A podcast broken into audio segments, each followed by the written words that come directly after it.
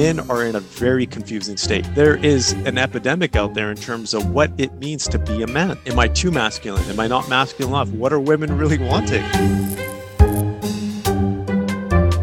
Welcome to another episode of the Big Picture Business Podcast. We're so excited that you are here with us today. We have another amazing guest, and I am just going to pass this right to Rory, and he's going to introduce him properly. Right. So I want to introduce you to Purdeep Sangha, who is the world's leader in complete strategic advising. And he's widely known as the strategist for businessmen. And he teaches how to become the complete man. His personal mission is to help men grow their businesses massively, increase their personal fulfillment in life, and improve their relationships with their wife and kids. Now, this is a tall order. So, Purdeep, I hope you are ready to deliver. And welcome to the podcast. Yeah, thanks. I'm ready. Thanks, Rory and Dominica, for having me. Absolutely. We're excited to jump in, especially because I'm I'm the woman in this conversation, right? My mind goes to like, wow, okay, so many tips and tools. Like we're gonna get into it. But I want to know more about your story and how you really fell into this world of like you know leading men on their journey and on their path. How did how did you fall into this? Yeah well so I, I would say it was basically my entire lifetime's worth of work that kind of led me to this path and it really started off in a small town in british columbia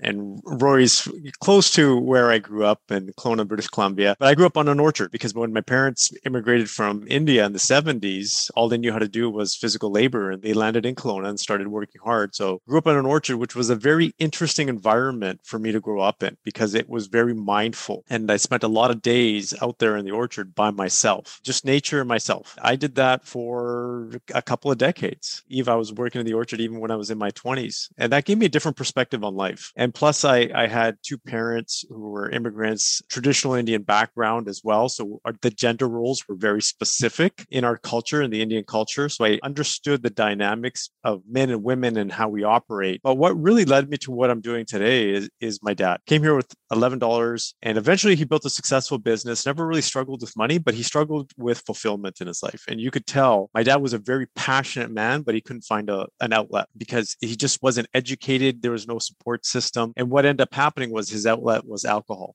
he you could say was an alcoholic struggled from alcoholism. When my dad was sober he was an amazing guy. He had powerful presence as a man. But when he drank too much you'd just be a completely different person. And he was a big guy. He had some challenges in, inside whether that was anger or sadness or resentment whatever it was. But sometimes that escalated when he drank too much and it was very scary. And so i at a very early age started to study his behavior because i wanted to predict what to do when he would drink too much. And so i started to study his behavior my mom's behavior their dynamics, my dad's dynamics in terms of how we lived life. And I really got into the psychology of human beings at that time. A long story short, I studied that psychology and neuroscience my entire life, along with business. And, you know, my life's mission is to help men. And here's the reason why is ultimately my dad's goal was to hit 65. And that was going to be the age that he was going to take his foot off the pedal, still operate the business, but that's kind of like the pension age. It's a pension age in Canada. It's the age where a lot of immigrants say came to this country and we did it. The government actually gives them, you know, a, little bit of return for the for their work. But what ended up happening was because of his alcohol, his diabetes escalated and he died at 64 and a half from a sudden heart attack.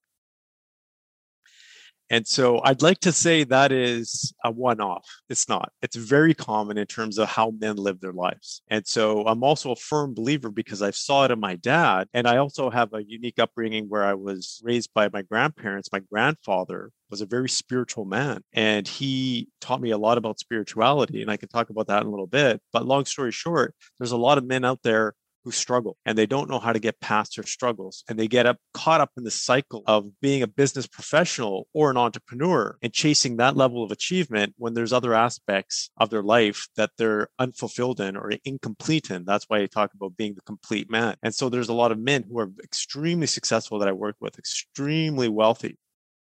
But they feel like something's missing. They don't have the relationship with their spouse or their spouse is completely gone, but they don't have the relationship with their kids. Life is a system, it's a full circle. So if we're missing one element of our life, it impacts every other element. And that's ultimately my vision is to help men live a more fulfilling life because I'm a firm believer that when you have a strong man, a fulfilled man in a household, you have better relationships between parents and then you have better parenting in kids. We are starting to see the impact of not having healthy family units in society today. I could say Canada Canada, we're still a little bit further behind than the US, but the US has been struck hard because over 50% of families, kids are being raised without full time fathers. It's a challenge and we need to address it. I had a similar kind of experience growing up. Now, my dad wasn't around, but he had a gambling addiction, which kind of left me growing up thinking that we were so extremely poor. He had, you know, left my mom with like tons of credit card debt that she spent years paying off. The part that you mentioned was that, you know, you got to spend a lot of time with your grandparents. After my parents got divorced, my grandparents and my mom and I, we all moved in together and lived together for 10 years. And that experience shaped my life. And I'm sure it's the same for you having your grandparents be part of your life. You get that different generational aspect and view of the world. Oh, absolutely. There's a level of wisdom I think that the elders have, whether it's grandparents or uncles or aunts, that I think we've taken for granted, even in the next generation. The extended families are are dwindling. You're absolutely right, Rory. It's it's I wish I could spend more I would have spent more time with my grandparents, learning from them and getting their wisdom because it is definitely priceless. I feel the same way. Even with the amount of time I got to spend with them, I wish there would have been more time. Now I wanted to ask you because you know, you talk about the complete man, even becoming like, you know, an alpha male but there's also this other side that I see out there. People who talk about like this alpha male side where it's very manly. You've got to dominate other people, dominate like everything. Are you talking about the same thing or is your approach different? So what I talk about is is uh, the complete man is a full concept, and I can get into that. But it's really uh, an element of that is being the mindful alpha male. So when I say alpha male, it's there's a mindful element to it, and I'll give you a little bit of background as to why. So growing up, I got to see a lot of different sides to men. I would say it was very unique in terms of the culture that I grew up in and seeing the differences again in men and women. My dad was, as I mentioned before, a very amazing man when he was sober. He had presence. People would still, you know, still say when he walked into a room, you didn't have to see him to feel his presence. He was also an ex police officer in India, very masculine man, but also very emotional. He taught me that it's okay to be emotional because no one tested his masculinity, but he was able to cry and he was able to show emotion. And that's where I learned that aspect from. My grandfather was also in the British Indian Army for 30 plus years in India and fought in multiple wars. I saw that side to him but he was a very disciplined and valued and principled man. He taught me how to be a man. And he said, you know what? The most important thing that you have as a man are your values because people can take your education, your certifications, your home, your money, the shirt off your back, family members, because he saw it. That was a state in, in India at that time. But he said, the one thing they can't take away from you are your values. So I learned very strong values as a young man. But interestingly enough, my great grandfather in India was a spiritual teacher for 50 to 60 years. So my grandfather taught me spirituality at a very young age, meditation, mindfulness. So I grew up with that. And so I saw this dichotomy of, you could say, war and my dad being in the police, and then this whole spiritual aspect. So I saw this different spectrum of how people can live, not just men, but women as well, but how you can be balanced in between. And that's why I talk about the mindful alpha male, because it's an element. You might not be able to see it behind me, but I have a statue of a Buddha and a statue of, of a helmet, which represents being a warrior, but also having that mindful aspect as well. So there's that healthy element. So being the mindful alpha male is about taking charge of your life. People don't understand what alpha male means. It means being a leader. The term alpha is the first letter of the Greek alphabet, which is beginning and the origin. And I believe every man should be a creator of his life, of his destiny, and be the leader of his family. That's a responsibility that we take when we have a family. But there also has to be a mindful element. We also need to understand, and this is a concept in Buddhism, that when we make a decision to do something, take action, we need to understand the ripple effect throughout the universe. And that's how the Buddha said, make your decisions and actions as if it's going to have a ripple effect throughout universe, but also be humorous enough and comical enough to understand that it may not make a difference at all. So take yourself lightly, but also understand that it can have a massive impact on other people. And that's what being mindful is. Now, I can say this, living in Canada, we've kept a close eye on what's been happening in the US, all politics aside, right? This isn't about politics, this is about leadership. Men have stepped into a very dangerous role when it comes into not being mindful, perhaps alpha male, but not being mindful in terms of what the repercussions are and what leadership and what mentorship we're giving the younger generation.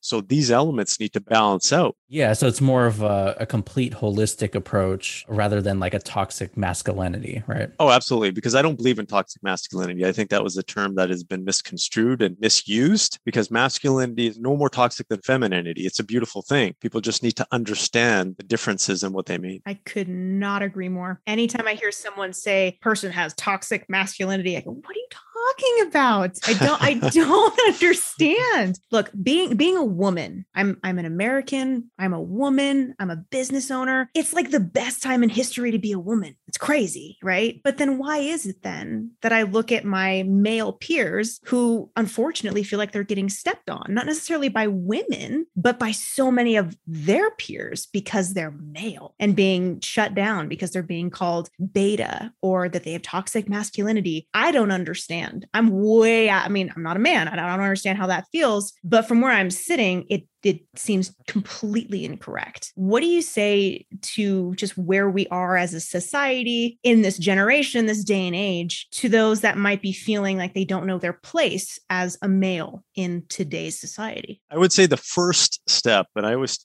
tell people this, is find someone who you want your life to be like. You want to emulate those around you. If you have a guy friend who has a great family relationship, a great marriage, and has a great family, become a part of that person's circle. I think what we've done is we need to step up more as men and be better mentors because that's something that I think we've lost. We're not doing that as much as we should because that mentorship is important. The biggest mentors in my life were my dad, both good and in a challenging way. I would never change that for the world because if my dad wasn't who he was, I wouldn't be the person I am and I wouldn't have the skills that I do. And my grandfather and other people in my life. So having mentorship is absolutely critical. And the other part is it's okay to feel the way you're feeling because right now, men are in a very confusing state. There is an epidemic out there in terms of what it means to be a man. Am I too masculine? Am I not masculine enough? What are women really wanting? It's really interesting because I have counterparts, my colleagues, who work specifically with women. And one of the biggest challenges that women in their 30s are having is that they can't find men that they're attracted to because they're not masculine enough, because they're not taking the lead, for example. They're not taking the responsibility and the accountability. So the first step is finding a mentor that you want your life to be like. They have something similar to what you want. And be very careful with your mentors because there's a lot of people, I would say, shoveling stuff out there. That's why I'm very careful with the work that we do. Also, uh, as an influencer, I have to be very careful in terms of what I say and what the people in our organization say because it has a ripple. People will believe anything these days. And so we have to be very mindful of what we share and what we say. And it has to be backed by research. That's why we back a lot of our stuff up with neuroscience and research and statistics. We just don't want to be saying things. And it's also our job as men to question what's actually happening out there and to stand up. I think that's the other thing that we are lacking right now is standing up against other men. We will see poor leadership. We will see abuse. We will see these behaviors that we know are wrong, but we as men are not stepping up and doing anything about it, or very few are. And that's just perpetuating the situation. I would say it's a big challenge, but it's a challenge that we're tackling. And I think it's actually getting better because there's more awareness. And I think more conversations are happening as a result of it. In terms of standing up, do you think that's because of political issues or? Uh, yeah, I think it's a combination of power. Traditionally, men have had more power right? And traditionally, men have had power and not been questioned. And what's happened now is that that power that was under the radar before has now become basically out there and it's become almost abusive and it's okay to be that way. Let's just say if I'm a, in a position of power, I still have to watch my words. Whatever my belief system is, whatever I'm saying to people, I still have, I can't openly cut people down or shouldn't openly cut people down and put people down just because of race or color or whatever it is, or sexual uh, orientation, whatever that might be. So I think in the last few years, I know for the last few years because we've done a lot of research, it's actually gotten worse and worse and worse. So politics absolutely has a part to play in this. And I'm not playing the political game. I'm not saying that at all. But what I'm saying is even in Canada, that behavior has changed significantly. We're seeing a lot of that stuff become almost mainstream to be able to be almost abusive. I would say just having that awareness of having lived in Canada, having lived in the US, it was a culture shock moving to the US and seeing how deeply embedded racism is into the country as a whole because it was never a thought when I was living in Canada. Really? I came here and I was like, what's wrong with everyone? And we sometimes forget that so much of it is just the history of how the US was founded and things that have been implemented, that there's things that are underlying, it's underneath, you know, like I didn't even grow up with. To see it from an outside perspective is very eye opening. And then to understand it, having been here, you realize that it probably is easier to change it in Canada than it is in the US. Yeah because it's so deeply ingrained. Like, th- think about that. If you don't grow up with that type of experience or it's not as deeply embedded into the culture, then you have less people who are that way. But when it is so deeply ingrained as a fundamental belief and it passes on from generation to generation to generation without it being questioned, it makes it harder to overcome. It doesn't mean it can't be, and it doesn't mean there hasn't been improvements. It just makes it harder. It's like a you're pushing that boulder up a hill, and it's a much bigger boulder than maybe in some other countries. Purdeep, what I want to ask you, you know, you you talk about the the neuroscience of performance. What does that mean, and how does it apply to someone like who's running a business or trying to improve their life? Well, so uh, what ended up happening was also when I was younger, I started to study a lot of brain science at that time. And this was in my teens. And this was before neuroscience was, you can say, mainstream or even talked about. And I was able to do these things that I thought were normal. So I had photographic memory. I could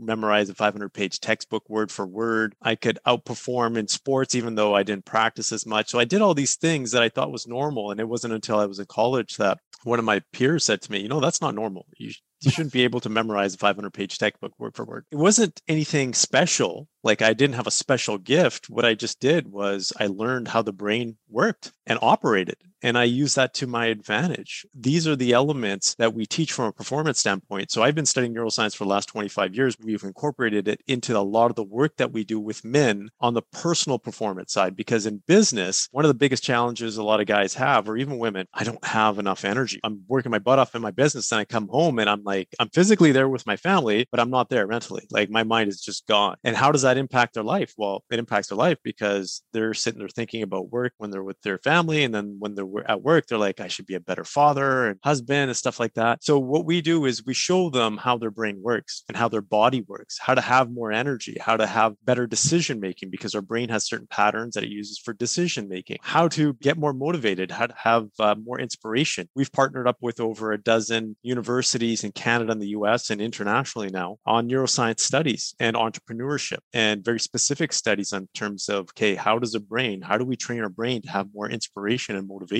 How do we reduce stress levels? A lot of the science has intersected with also philosophical and spiritual practices as well, because one of the best practices to reduce stress and actually increase your cognitive ability is meditation. Neuroscience has now shown and confirmed that meditation has significant impact and benefits to your brain, the way your creativity works and actually decision making. So these are the kinds of things that we're teaching people that has the science backing so that they can actually perform at a level that they've never performed at before. Imagine being able to get twice as much work done in half the time. Imagine being able to have so much energy that you're not feeling tired in the evening when you're with your family. That's where the science comes in. You mentioned 12 minutes. Why 12 minutes? Why not four? Why not 20? why, why is it 12? Scientists haven't determined yet why 12 minutes, but what they found is that 12 minutes is a minimum threshold for them to see significant changes through the brain scans and studies to show that there's some improvement in the brain cognition and the way it operates. Okay, so at, at least 12 minutes. Yes, at least 12 minutes a day. What about for the people who've tried meditation and then they say, well, I can't get my mind to focus? Is there some type of strategy that you could give them to, you know, so that they could actually implement 12 minutes of meditation in their day? Yeah. So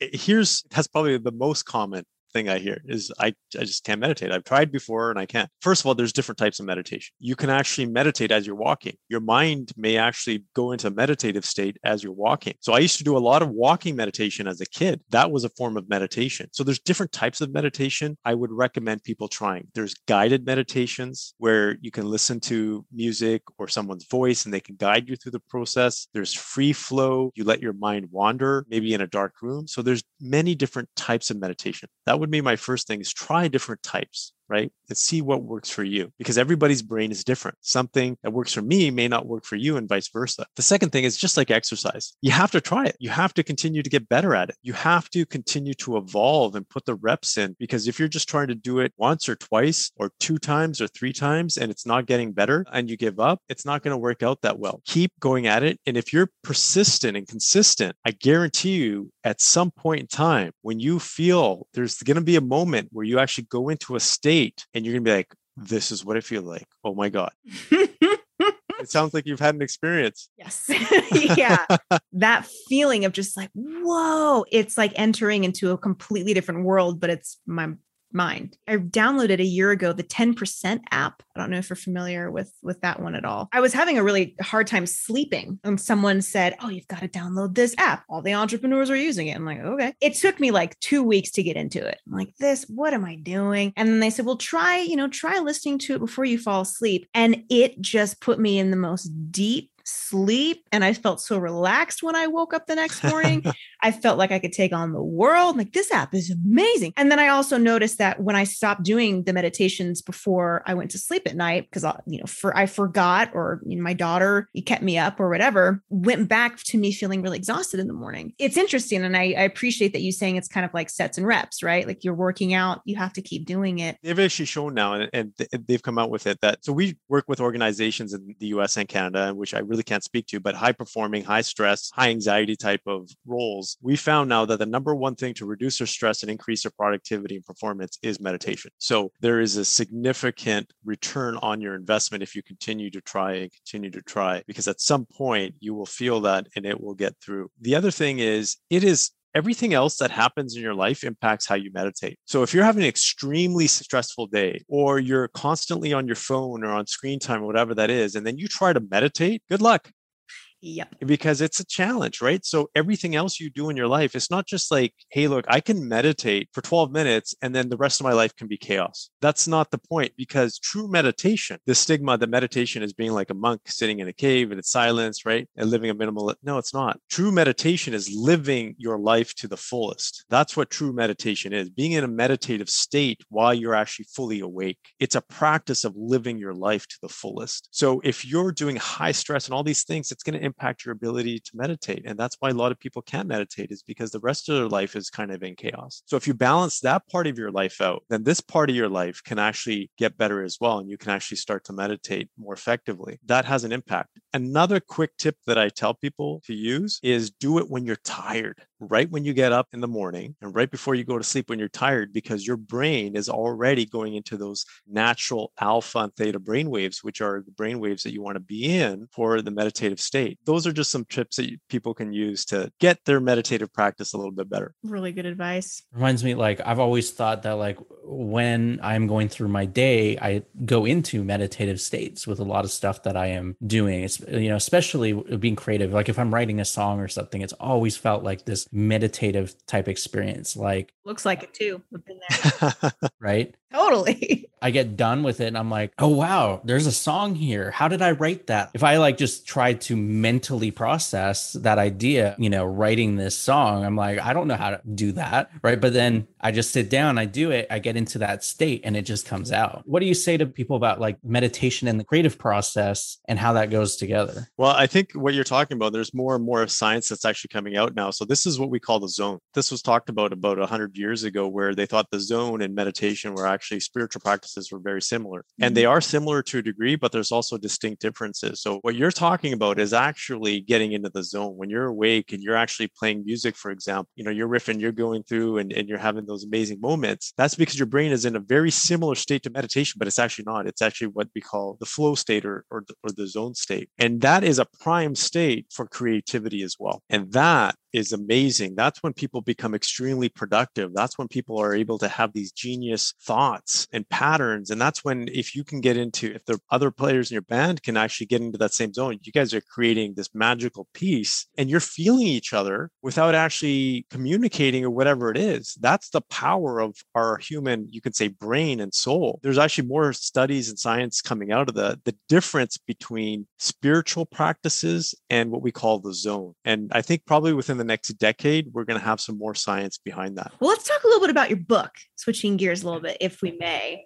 so, what was the inspiration behind turning everything you know into the book? Did you just decide, you know what, people need to have this in their hands? How did, how did it come about? Yeah, that's one of it. I actually found out. So, this is um, my third book. So, I, I co authored one and then wrote another one. And then this book, it was written in 2020 from start to finish. By the time we published it, was done by the end of 2020. And there's a few reasons why I wrote this book A, because all these things were overflowing in my mind. I said, I got to put this down. Although they're in our programs and stuff like that, I'm like, I need to make this public. So I put it in a book. Second, it, it was a timing. It was 2020. It was COVID. It was when the lockdowns first started to happen. I said, okay, I could see, we could see what was happening and the challenges that men in particular were facing or going to face. Like we almost went into predictive mode and said, if this continues, what will happen? And we knew that a lot of entrepreneurs, business professionals who lost their jobs or businesses were going to have be challenged. Their family situation is going to be challenged. People are going to go into depression. Unfortunately, even suicide. So we said, okay, let's get down. Let's write this book, make it very practical so that people can have a tool book. It's almost like a workbook or a tool book for people to actually put actionable steps into place. And interestingly enough, what we found is that the feedback that we've received have been from women as well, because women have been reading our book. Half of our business actually comes from women. Our referrals come from women because they want the men in their lives to be more successful or be more fulfilled. And directly as well, they want to have better relationships. And, and, so, kind of a cycle there. We were very lucky that the timing was right for us when it came to the book. So that was the inspiration, was really helping men, and the timing just kind of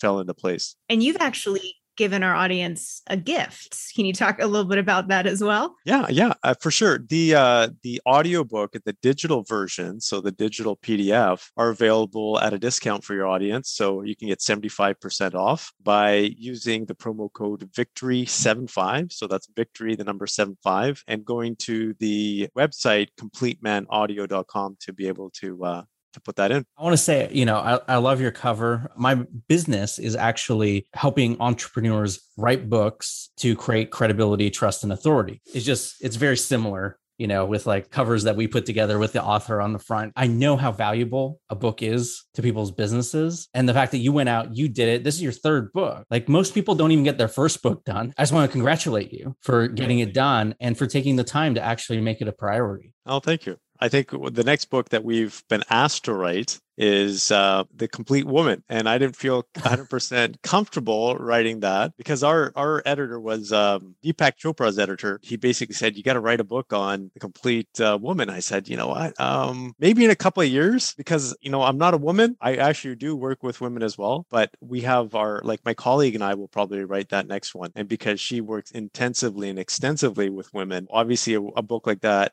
should be written by a woman i believe. Well i'm looking forward to it but I also fully intend to pick up the complete man. I think that's really important, especially like you said, for the men in my life to help champion and encourage. Super important. I think we have to have like a, a, good understanding of both sides. You reading The Complete Man makes you have a better understanding of men. And then for me reading The Complete wo- Woman will make uh, a, we have a better understanding of of women, right? Yeah, exactly. Because if we can understand how the other person thinks, and this is why there's a lot of science in this book as well, not complicated science, but basic science to show the points that, hey, look, men and women are different in a lot of ways. In many ways, we are very similar and the same, but in very distinct and important ways, we are different. And here's the science behind it. And here's why our behaviors are different. And there's nothing wrong with being a woman and nothing wrong with being a man and nothing wrong with being different. But here are the differences. And here's how we can understand them and get along better. We should not have this power struggle right now that we are having between men and women and this whole confusion about gender. Like that's a whole other topic right now in terms of this gender neutrality, where it's not okay to be a man or a woman. Like everything has to be neutral now, which is confusing people even more. So, you know, I talk a little bit about that in the book as well. Oh, good. I'm looking forward to that part